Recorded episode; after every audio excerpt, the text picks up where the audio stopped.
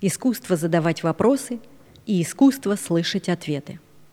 Задавать вопросы – это хорошо, но не очень хорошо задавать их слишком много, иначе можно стать зависимым от постоянных указаний извне. Нужно уметь задавать вопросы и самостоятельно находить ответы, один или несколько. Если ни один из них нас не удовлетворит, тогда можно прибегнуть к чьей-то помощи – Путь истинного познания не пролегает через игру в вопросы и ответы, через жонглирование умозаключениями, не имеющее ни смысла, ни результата. Познание происходит спокойно, размеренно, чтобы находилось место и размышлениям, и внутреннему усвоению.